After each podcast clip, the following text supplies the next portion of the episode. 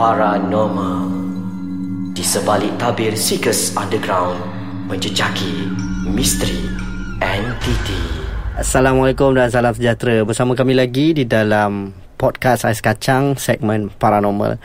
Uh, Macam biasa bersama aku Syai dan juga Ami.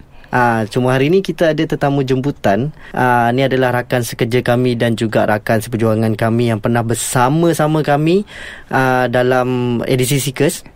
Ah, tapi kita nak bagi dia sendiri yang bagi introduction tentang diri dia. kan. Ya silakan Okay, Assalamualaikum uh, Azima Nama saya Eh, nama aku Okay, pengalaman masa join Seekers ni uh, Saya first masuk ke Seekers adalah uh, dijemput oleh Arwah Alung Dan casting semua uh, Bila first masuk jejak untuk Seekers ni Diorang detect saya ada saka. So, membawa watak sebagai seorang yang berani lah.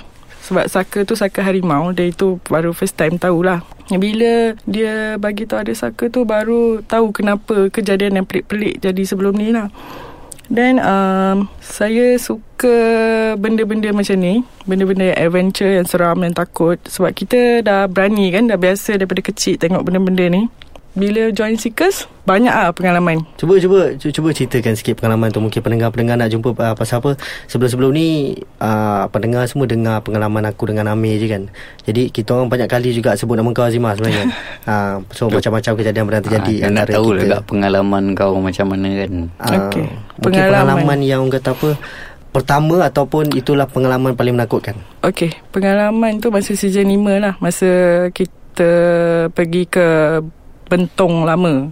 Kat situ ada balai polis. Memang balai polis dan dah, dah ditinggalkan lama gila. Uh, masa tu uh, Itu first time aku takut pocong lah First, first time jumpa pocong Nah, itulah kita Dan nak aku- dengar agak ah. sebenarnya cerita tu kan. Memang Amir uh, Syai ram, Ramai lagi member Member tahu aku Paling seram pocong lah Dia Sebab apa Balai Gombak Lama ni episod 2 Season Mhm. 5 dulu Oh, okey okey. uh, Itu first time nampak pocong Dia Dia pocong ni Dia bukan melompat tau Dia bergerak uh, ke kiri ke kanan. Lepas tu dia hilang Tu muncul. Hilang muncul. Itu yang buat aku takut. Lepas tu muka dia macam Berlumpur macam tu kan. Mm-mm. Benanah segala. Uh, uh, Lepas tu itu memang Part paling aku tak boleh lupa. Memang mana-mana Lepas ni pergi tempat yang seram Kalau orang cakap ada pocong Memang aku nombor satu lah lari. Memang tak boleh belah. Uh, Kalau Pontianak Langsui Alhamdulillah lah Boleh berdepan lagi lah. Itu pasal lah kita cakap Azimah ni dia allergic. Dengan Hmm. bocor. Sebab pernah jumpa kan? Kalau tak Hmm. pernah jumpa Macam berdepan Tu tak adalah takut sangat pocong ni.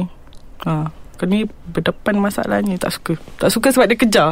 Dia suka Dia suruh kita buka bonjut dia tu. Hmm. Hmm, yalah. So dia nak free kan Diri dia kan? Sebab dia nak bebaskan diri dia. Yes Tu yang buat aku takut. Itulah dia. Dia eh, episod kali ni dia kita, kita bagi kita orang special sikit lah pasal sebenarnya kita orang pun dah lama tak jumpa Azimah ni. Hmm. Jadi ni macam a Dah, bit of Dah bertahun-tahun Ah kita mirror reunion jugalah cuma yang tak dapat bersama dengan kami hari ni adalah Ain. Ah itu pun salah seorang daripada rakan seperjuangan kami di masa musim 5. Yes Kan tapi apa pun kita nak dengar juga pengalaman yang lebih lagi daripada Azimah ni kan.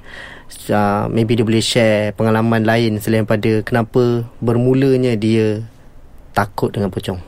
Okay Bermulanya masa uh, Season 7 pun ada Jumpa pocong Tak Mhm. silap aku dekat Kedah Yan Yan Kedah kan Resort.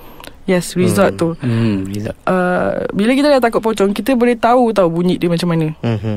Bunyi dia macam bunyi Macam itik pun ada Macam kambing pun ada Hmm. Tapi kita boleh kenal Itu bunyi dia Yes. uh, Itu yang kau minta dikeluarkan cepat tu kan Ah ya yeah.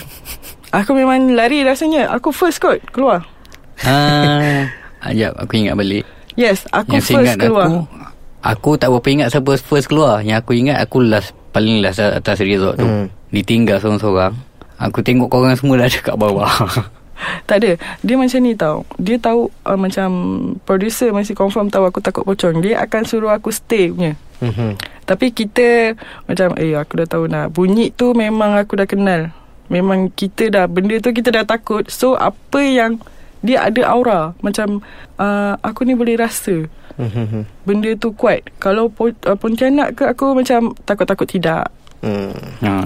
Kalau- Okey, kita potong kejap apa yang diceritakan oleh Azimah ni. Kita nak break sekejap. Kita akan sambung lagi lepas ni. Okay Okey, kita kembali lagi. Kita tak nak lengahkan masa, kita nak dengar pengalaman Azimah. Mungkin satu episod ni akan dipenuhi dengan pengalaman dia saja. So Azimah, carry on. Minta-minta balik Nanti aku tak jumpa pocong kan Kau saja minta aku seru kan Okay Part tadi bunyi dia Bunyi dia memang macam Itik sikit lah Ada macam kambing pun ada Macam eh, eh, Macam tu lah. Susah kita nak describe sebenarnya. Tapi Ah. bila kita dengar Kita terus simpan benda tu Tu yang buatkan kita macam tengyang-nyang Pasal benda ni aku pernah cerita Dan Amir pun pernah bercerita Dekat dekat dekat pendengar juga Apa yang membuatkan kita orang kadang-kadang Rasa segan sangat Bila nak pergi menyiasat Bila bunyi-bunyi tu tersimpan dalam kepala otak Yes Ha, Benda tu sepanjang- memang. Sepanjang bekerja sama dengan Azimah lah. Hmm. Dia memang pocong paling dia takut lah. Memang, memang pun. Pontianak tu macam rakan sepermainan dia lah boleh cakap. Kurang asam.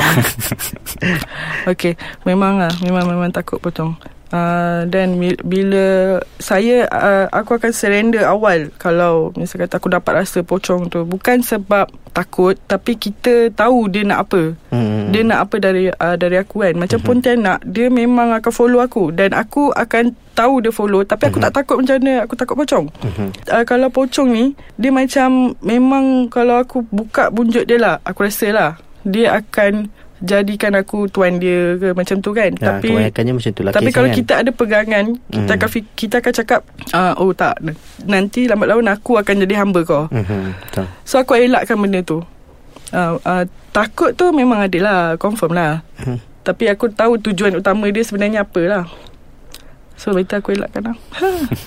Lari lah So Azimah ada tak macam uh, kejadian-kejadian pelik pernah terjadi dengan kau sepanjang kau bersama dengan Seekers yang membuatkan kau teringat sampai sekarang kan benda tu tak kau tak lupa kan? Kejadian dekat tempat lokasi ke apa? Uh, lokasi lah. Kalau lokasi hmm, Kejadian yang tak boleh lupa Yang ber, uh, Botol kiri Perak Okay. Itu season 5 juga Yang aku terpaksa potong rambut Itu tak silap aku jerangkung Ah, tak pasti je kau apa Tapi yang aku ingat lah Yang masa rambut kau kena potong tu Aku tengah melukis kat depan Oh yelah Dia Tapi aku rasa bukan jerangkung kot Bukan eh Aku rasa lebih Apa ni Dia macam Langsui macam merangkak tu yang merangkak uh, yang merangkak um, daripada dapur tu. Yang masa masa dia nak potong rambut tu memang dengar lah geruk-geruk kat dapur Oh, tu. Ya jerangkung jerangkung Ha, jerangkung. Dia macam ni tau feel dia. Dia rasa macam diri kita ni ada dua nafas. So uh, masa tu aku inform Dr. Sickers tu. Cakap dengan Dr. Sickers ada rasa macam ada benda lain dalam diri aku. Okay. So dia suspect ada benda merasuk.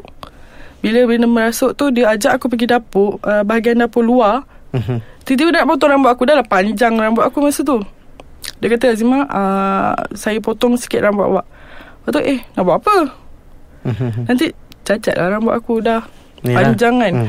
Lepas tu tak ada Dia nak follow awak So saya kena potong rambut awak Dan campakkan rambut awak ke sini Supaya dia akan tahu ada something dia pegang daripada engkau. Yes Okay.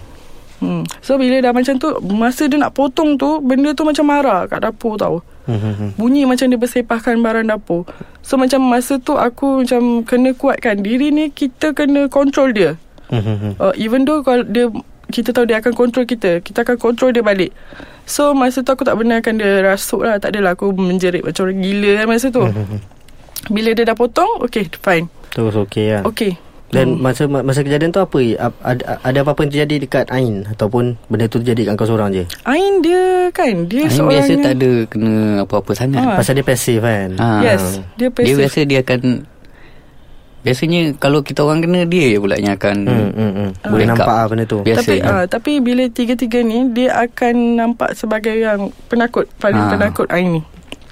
Dia memang paling penakut. Pasal aku tak aku tak boleh lupa ingat tak ada satu lokasi yang kita buat reunion dekat kalau tak salah aku dekat area Banting ke mana ke yang ada uh, rumah dah penuh dengan akar Oh yes. ah yang kita Rumah dalam pokok lah Ah, yang kita buat reunion seekers lepas tu kita punya ending kamera jatuh untuk sambung ke season akan datang. Yes, Ah, episod akhir aku. ah, ah, itu adalah first time aku tengok pasal tu first time aku bekerja dengan Ain. Aku tak Hmm. pernah tengok cara Ya. aku tak pernah bekerja dengan dia.